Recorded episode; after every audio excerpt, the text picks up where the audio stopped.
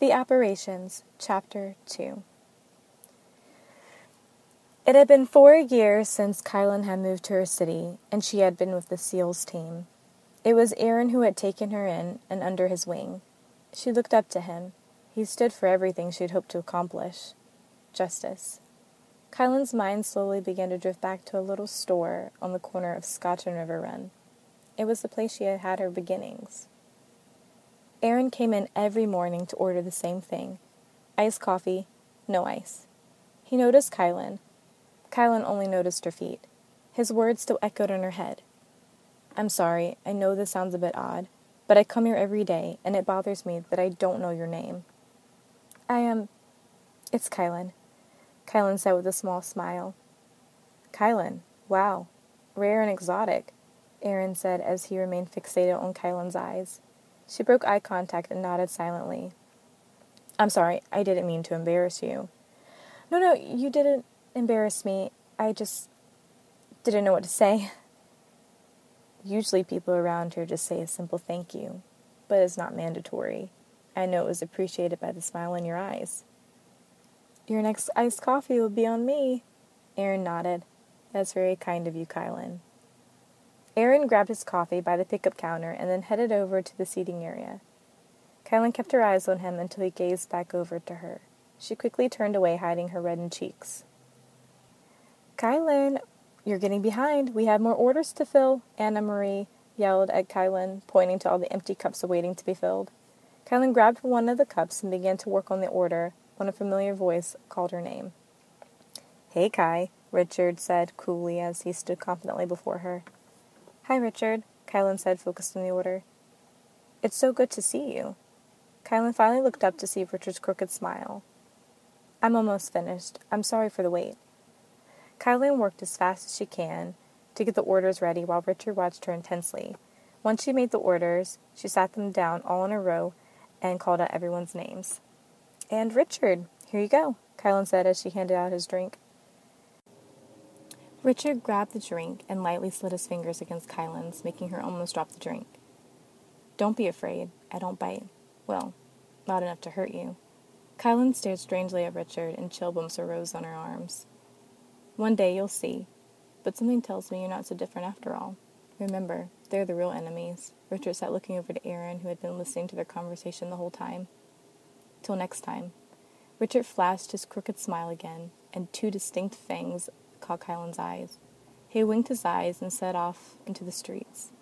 Aaron took a big gulp of his coffee and walked back up to the counter to check on Kilyn. What was that all about? he said with concern in his voice. Oh, it's just Richard. Richard? He's also regular like you. Why was he looking at you like that? He was obviously making you very uncomfortable. He's harmless. You have to be careful out here, Kilyn. I have to make sure these streets are safe. I know. You know? You know what? I know who you are. Aaron paused for a moment. You do? Well, I think I know who you are. I know you're an officer. That's right, Kilyn. I'm a SEAL. We all know that here. It's not hard to figure out. Then you must know who we focus on protecting. Yes, us. Exactly, and I think you have great intuition. I've seen things. That's what I like to hear. Aaron reached into his pocket and pulled out his card. I would like you to reach out to me if anything out of the ordinary happens to you. There are beings out here in this world that want to hurt people like you, and I I want to protect you. I'll be fine. I've handled myself thus far.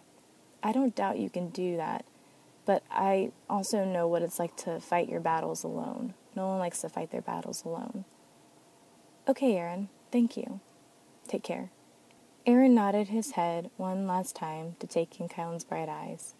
He smiled, exposing his perfect smile with the absence of two sharp fangs. He was human, and she thought of how weak that made him. Kilyn found herself biting her own bottom lip as he walked away from her, exiting out into the cold, dark, and unusual world she was forced into. However, a strange feeling came over her. Somehow, he had made her feel safe. The sun was beginning to peek over the hill, allowing some light to trickle in, highlighting Kilyn's dark hair. She hadn't looked at herself in quite some time. She cautiously walked over to a small mirror perched on the end of her armoire. She noted the smoothness of her skin and her big eyes. She was still a child, though her wisdom surpassed her. A ring on her phone quickly snaps her attention back to her darkened reality. It always came back to work. That's where she belonged. She picked up her phone. Weathers.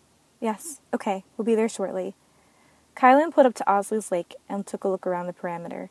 She makes her way through the bustle and traffic looking for Agent Aaron. She spotted him closer to where the body laid, covered with the white blanket. Hey, sorry it took me so long. Traffic was a nightmare on Elm. What did I miss? Aaron points to the body, and Kilyn bent down to get a closer look. Agent Pierce appeared beside Aaron to fill them in. Detective Pierce, this is one of our best agents we have here at SEALS, Agent Weathers. Nice to meet you, Kilyn said as she lifts herself up to shake his hand. It's my pleasure. No lab results to the identity of her race? Nope, but she definitely is not human. A local found the body earlier this morning near the shoreline. It looks as though she was mauled from the neck down by some sort of wild animal. I see. May I see the body to have a look for myself? Agent Pierce nodded his head, and Kilyn looks to Aaron, as he also gives her his approval. She bent down once more to grab the corner of the sheet. She slowly peeled back the edge of the blankets to reveal the bloody mess of a beautiful, familiar face. Kilyn couldn't take her eyes off her old friend. She held steady as she took in the deeply severed marks and bruises that left their prints all along her body. Kilyn's shaky hand slowly floated above Ananiel. Hey, what's wrong? Do you know this girl? Aaron said in confusion. No, no, I don't know her. I just need a minute. Kilyn said as she bolted toward the shoreline, leaving Pierce to address Aaron. I thought this might be a case you guys specialize in. Let me know if you need any more information, but that's all I know as far as our department knows. Thank you, you've been a great help. We'll be in touch, Aaron said as he shook Pierce's hand.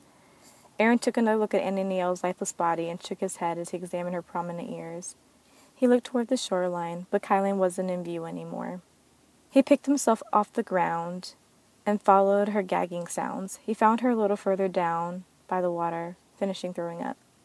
Kilyn, you've never been the type to have a turned stomach. I'm fine. It just surprised me, that smell. It'll be okay. Do we have all we need that we need here? Oh, gosh. Kilyn said as she took a deep breath. I think so. All the evidence has been collected. We just need to wait for the lab results.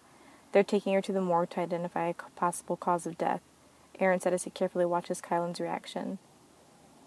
Okay, keep me posted. I have some things I need to do. Alright, I'll call you when I hear something. Kilyn nodded her head and then quickly makes a break to her car. Aaron gazed back at the body and after Kilyn, trying to find a connection but shrugging it off. Kilyn is driving fast in her car. Her eyes glaze and it's starting to rain. Tears begin to trickle down her face. She finally pulls over to the side of the road and then begins to break down as the tears fly down her face. I told you not to come here. I told you to leave. Who would do this to you? Kilyn cries on the steering wheel as cars pass her by. Aaron is at the precinct getting some coffee and he looks up to Kilyn's room. He walks back to her office and notices the open door indicating that she's not in the room. He catches Jenna as she passes him. Hey, have you seen Kilyn? No, I thought she might be with you. She was earlier. Thought she might be back by now. It's Kilyn. When does she ever follow the rules? This is not typical of her. She's always in there finding something to do.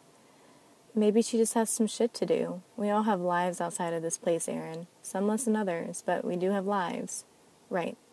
Aaron gets a buzz on his phone and it's a call from the morgue. Thanks, Jenna. She gives him a salute and walks away. Aaron answers his cell. Aaron. Yes, great. I'll get someone down here. Thanks. He makes another call to Kilyn. Kilyn is still sitting in her car with her head on the steering wheel. Her eyes are red and puffy. She looks up and sees herself huddled in the trees, talking to us in a flashback. It cuts back to a small Kilyn, frantic, searching, and longing. She is also crying by a tree. She tries to hide herself until she feels a hand touch her, and this startles her, and Ananiel appears and calmly rubs her back. Shh, it's just me. It's okay. You're okay. I don't know where to go, Ananiel. I'm so scared. It's okay to be afraid, but you can't stay here forever. You have to kill me. There's no other way. Kilyn reveals the knife. Ananiel backslaps her. Don't talk like that. You have to live. I can't keep coming to your rescue every time you feel like giving up. Your mother raised you to be better than this. Listen to me. I need you to promise me that no matter what happens in this life, you will never give up. You hear me? I won't be there to pick you up. Next life? You're going to join the humans. You'll be safe there as long as you stay to yourself. It should be no problem for you, my love. But you have to promise me you'll never give up. I won't give up. I won't give up on you, I promise. Okay, hurry. I know the way. The world starts buzzing and the flashback fades. Kilyn comes back to consciousness as she grabs her buzzing phone. On the caller ID, she reads Aaron Sanders. Kilyn forces herself to answer nearly to the last ring. Weathers. Kilyn, the morgue called. They got the results in. Can you check it out? I'm on my way. Is everything okay? Yes. Your voice. I think I might be coming down with something. I'm on my way. Keep you posted. Kilyn hangs up the phone and stares outside the window to the thick trees before starting up her car. Kilyn enters the morgue. She cautiously walks to the side of Ananiel's mangled body, and she can't look away.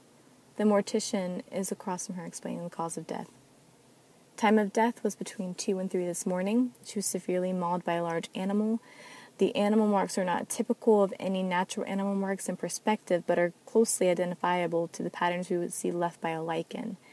She died from massive blood loss from a laceration that severed both of her jugular veins, causing her to bleed out. A werewolf? So this animal would be supernatural. Could it be any type of other large beast? I wouldn't rule that out. That seems pretty consistent, but I would definitely say your best bet is a lycan. Thank you. Kilyn stares at the different laceration marks on Ananiel's body, and she finds herself reaching out to touch her, but pulls away. Those are some of her defense wounds. She definitely put up a fight from her attacker. Kilyn keeps staring at Ananiel intensely until the mortician speaks again. Were you curious to know the race of our girl? Sure. She was full elven. You've been so helpful.